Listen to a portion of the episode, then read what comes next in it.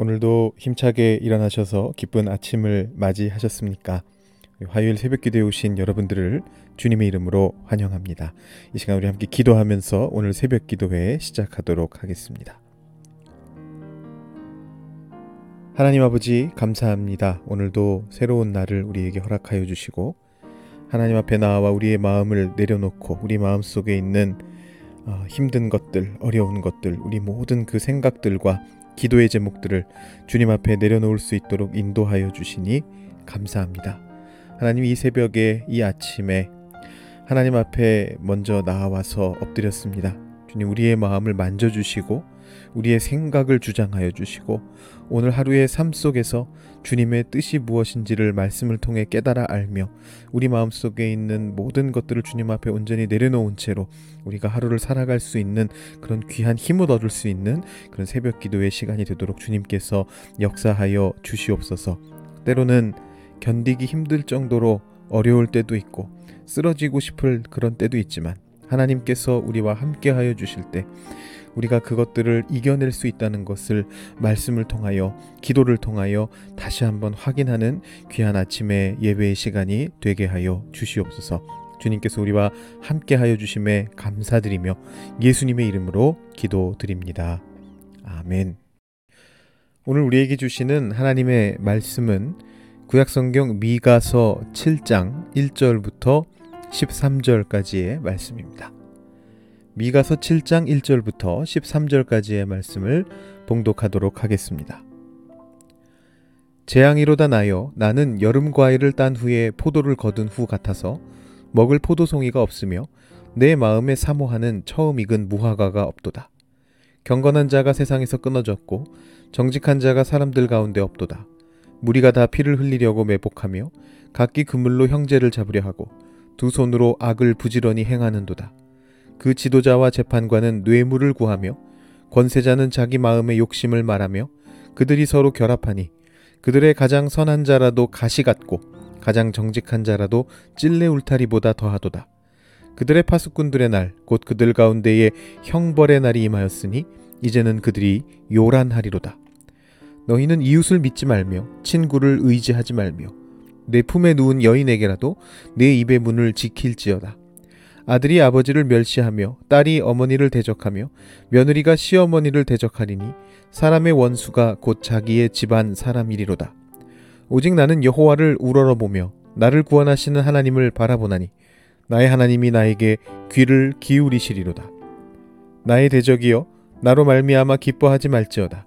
나는 엎드러질지라도 일어날 것이요 어두운 데에 앉을지라도 여호와께서 나의 빛이 되실 것이미로다. 내가 여호와께 범죄하였으니 그의 진노를 당하려니와 마침내 주께서 나를 위하여 논쟁하시고 심판하시며 주께서 나를 인도하사 광명에 이르게 하시리니 내가 그의 공의를 보리로다. 나의 대적이 이것을 보고 부끄러워하리니 그는 전에 내게 말하기를 네 하나님 여호와가 어디 있느냐 하던 자라. 그가 거리에 진흙같이 밟히리니 그것을 내가 보리로다. 네 성벽을 건축하는 날 곧 그날에는 지경이 넓혀질 것이라. 그날에는 아수르에서 애굽 성읍들까지 애굽에서 강까지 이 바다에서 저 바다까지 이 산에서 저 산까지의 사람들이 네게로 돌아올 것이나 그 땅은 그 주민의 행위의 열매로 말미암아 황폐하리로다. 아멘. 이제 미가서의 말씀이 거의 마지막으로 접어 들어가고 있습니다. 아, 처음에 미가서 1장 설교하며 말씀드렸던 것처럼 이 미가서가 별로 길지 않은 짧은 예언서입니다. 뭐 소예언서들 중에서도 긴 편이 아닌 7장으로 구성이 되어 있는데 아, 오늘과 내일 말씀이 그 마지막 7장을 아, 다루고 있는 그런 말씀입니다. 이 미가서 7장은 앞에서 다룬 내용들을 이제 요약을 하는데요. 그러면서 그것을 새로운 어떤 환경 속에서 새롭게 적용하고자 하는 어떤 그런 의도를 드러내고 있습니다. 그래서 오늘 내일 말씀을 어떤 이런 의도에 맞게 해석해 보도록 하겠습니다. 이 지금까지 미가서 말씀 쭉 따라오면서 느끼실 수 있었던 것처럼 미가서가 전체적으로 남유다의 멸망에 대한 예언을 선포하고 있습니다. 이 남유다의 지도층들이 가난한 사람들을 함부로 대하기 때문이죠. 어, 어제 말씀에서 김요한 목사님께서 말씀하신 것처럼 이 미가서 6장의 어, 가장 중요한 말씀이 바로 6장 8절 주께서 보여주신 선한 것이 바로 정의를 행하는 것이고 인자를 사랑하는 것이다라는 그 말씀인데요. 사실 이 말씀이 단순히 6장에서만 중요한 말씀이 아니고 미가서의 1장부터 6장까지 내용을 다 아우르고 있는 어떤 결론과 같은 그런 말씀입니다.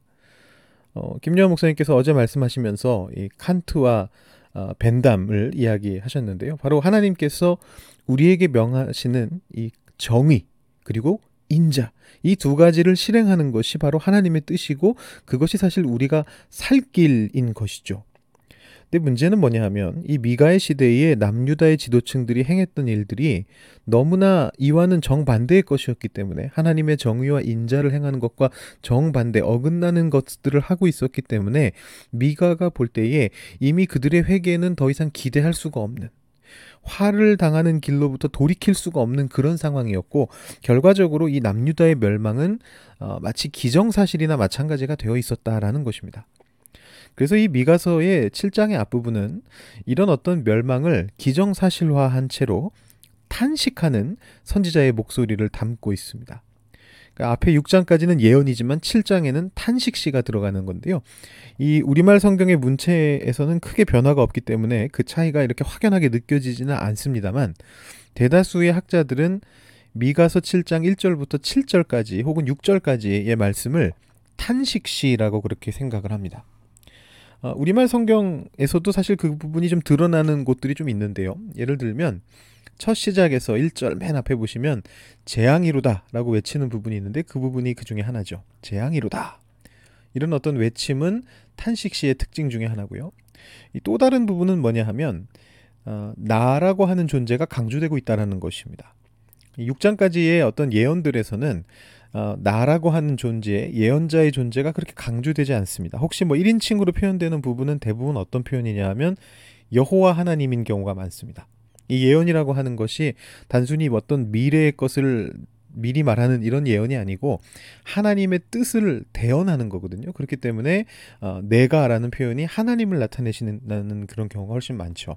그런데 이제 이 7장의 앞부분의 말씀을 보면 1절부터 6절, 7절까지의 말씀을 보면 첫 시작 부분에서부터 재앙이로다 나여 나는 여름 과일을 딴 후와 포도를 거둔 후 같아서 먹을 포도송이가 없으며 내 마음에 사모하는 처음이군 무화과가 없도다. 자기 자신을 굉장히 드러내고 있습니다. 또 7절도 보시면 마지막 7절 보시면 오직 나는 여호와를 우러러 보며 나를 구원하시는 하나님을 바라보나니 나의 하나님이 나에게 귀를 기울이시로다. 이렇게 말을 하고 있습니다.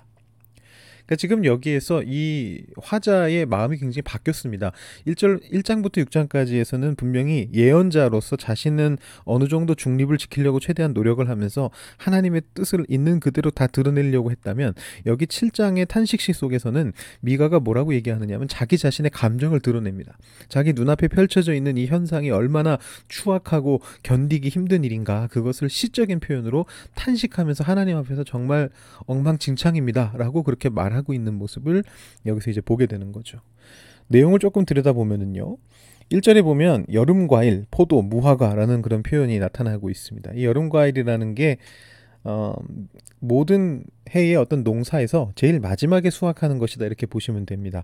어, 이제 옛날에 어, 고고학적으로 이제 발굴이 된 이제 그 당시에 어떤 농사의 력 달력이 발견이 됐는데 거기 보면 8월 말에서 9월 정도에 제일 마지막으로 수확하는 것이 여름 과일이었습니다. 보통은 무화과인데요.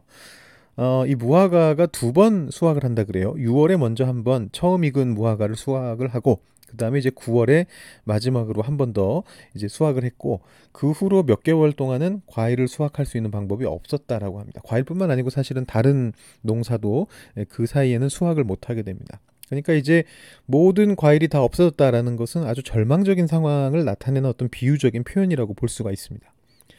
근데 제가 지난 주일 설교에서 말씀드리면서 이 하나님의 말씀을 이미지로만 소비해서는 안 된다 이런 말씀을 드렸었는데 이 경우에는 이 이미지가 옳습니다만 지금 과일의 비유가 남유다의 어떤 절망적인 상황을 어, 잘 보여주는 이미지입니다만 여기 이제 또 하나의 숨겨진 의미가 있습니다. 그건 뭐냐 하면 원래는 과일을 수확한 뒤에는 그 과일밭에 그그 떨어져 있는 과일들이 남아 있어야 됩니다. 뭐 수확하는 가운데 혹은 뭐 그 전에 여러 가지 이유로 떨어진 낙과들이 있을 것이고 또 뭐 상품 가치가 없는 것들은 그냥 내버려 두거나 따서 밑에 두거나 이렇게 했을 겁니다. 왜냐하면 율법에 뭐라고 되어 있느냐 하면 그런 어떤 과일들, 그런 알곡들 떨어져 있는 것들은 가난한 자들이 와서 가져가서 먹어야 된다. 이렇게 율법이 규정을 하고 있었거든요. 근데 이 선지자의 묘사 속에서 보면 추수가 끝난 과일밭에 아무런 과일이 없습니다. 남아 있는 게 없습니다. 그 말은 무슨 얘기냐 하면 밭의 주인이 율법을 지키지 않고 모든 과실을 다 가져가 버렸다는 것이죠. 떨어진 것까지 다 주워서 가져갔습니다. 가난한 자들, 약자들을 배려하지 않은 거죠. 그렇기 때문에 이 1절 말씀이 중의적으로 그 당시의 현실을 고발하고 있는 겁니다. 하나님의 법을 따라서 정의와 인자를 베풀지 않은 그 당시의 지도층들을 다시 한번 고발하는 것이고 현실이 저 모양이다라는 것이고 동시에 비유적으로 그 밭의 처참한 저 모습이 바로 남유다의 미래다. 남유다의 상황이다. 이제 하나님이 버리시면 멸망에 이를 수밖에 없는 아무런 과실도 남아있지 않는 모습이다라고 이렇게 두 가지 중의적인 표현을 나타내고 있는 그런 선언의 모습입니다. 이제 그 후로 2절부터 4절까지 어, 다시금 이제 악한 자들의 행위가 묘사가 됩니다. 미가가 혹시 있을 구원의 가능성을 뭐 완전히 배제해 버리는 것 같아요. 보면 이제 아브라함이 그랬던 것처럼 미가도 어, 혹시라도 하나님의 마음을 돌릴 수 있을 어떤 의인들이 있는가 경건한 자들이 있는가 이렇게 찾아봤는데 이미 세상에서 끊어져서 없다라고 그렇게 고발을 하고 있습니다. 그래서 모두들 그냥 악을 행하고 있을 뿐입니다. 이 하나님의 뜻을 따르지 않는 사회 안에서는 어, 인간 간의 관계에서도 문제가 발생합니다. 이웃 간에도, 친구와도, 심지어 가족들 어, 사이에도 심각한 적대감이 생겨났다는 것을 쭉 5절, 6절에서 이야기를 하고 있습니다. 그래서 세상에서 이 구원의 흔적조차 발견할 수 없었기 때문에 탄식하던 이 예언자가 결국은 하나님께로 자신의 소망을 옮기게 되죠. 이제 그게 7절 말씀인데요.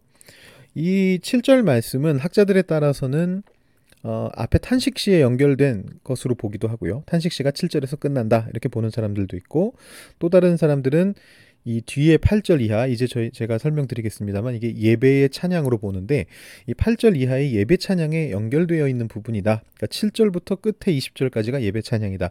이렇게 보기도 하고 이제 또 어떤 학자들은 이 둘을 절충해 가지고 1절부터 6절까지가 탄식시고 8절부터 20절까지는 예배 찬양이고 이 7절은 그 사이에 어떤 연결고리다. 트랜지션이다. 이렇게 이렇게 해석을 하기도 합니다. 어, 뭐 7절을 어느 쪽으로 붙이든 간에 이 많은 학자들은 8절 이하의 내용들은 확실하게 미가의 시대보다는 좀 더 후대에 어, 미가의 영향을 받은 사람들이 어, 불렀던 어떤 예배 찬송이라고 그렇게 생각을 합니다. 미가서를 읽은 다음에 어, 미가의 예언을 들은 다음에 그것을 자신들의 시대의 삶 속에 이렇게 적용하면서 그 절망적인 예언과 탄식을 이렇게 적용하는 그 예배의 자리에서 부른 찬양이다라고 이렇게 보는 것인데요. 그래서 이 8절 이하 아, 혹은 뭐 7절 이하의 이 말씀은 미가서 안에서 보기 드물게 어떤 하나님의 구원에 대한 긍정적인 어, 묘사를 담고 있습니다.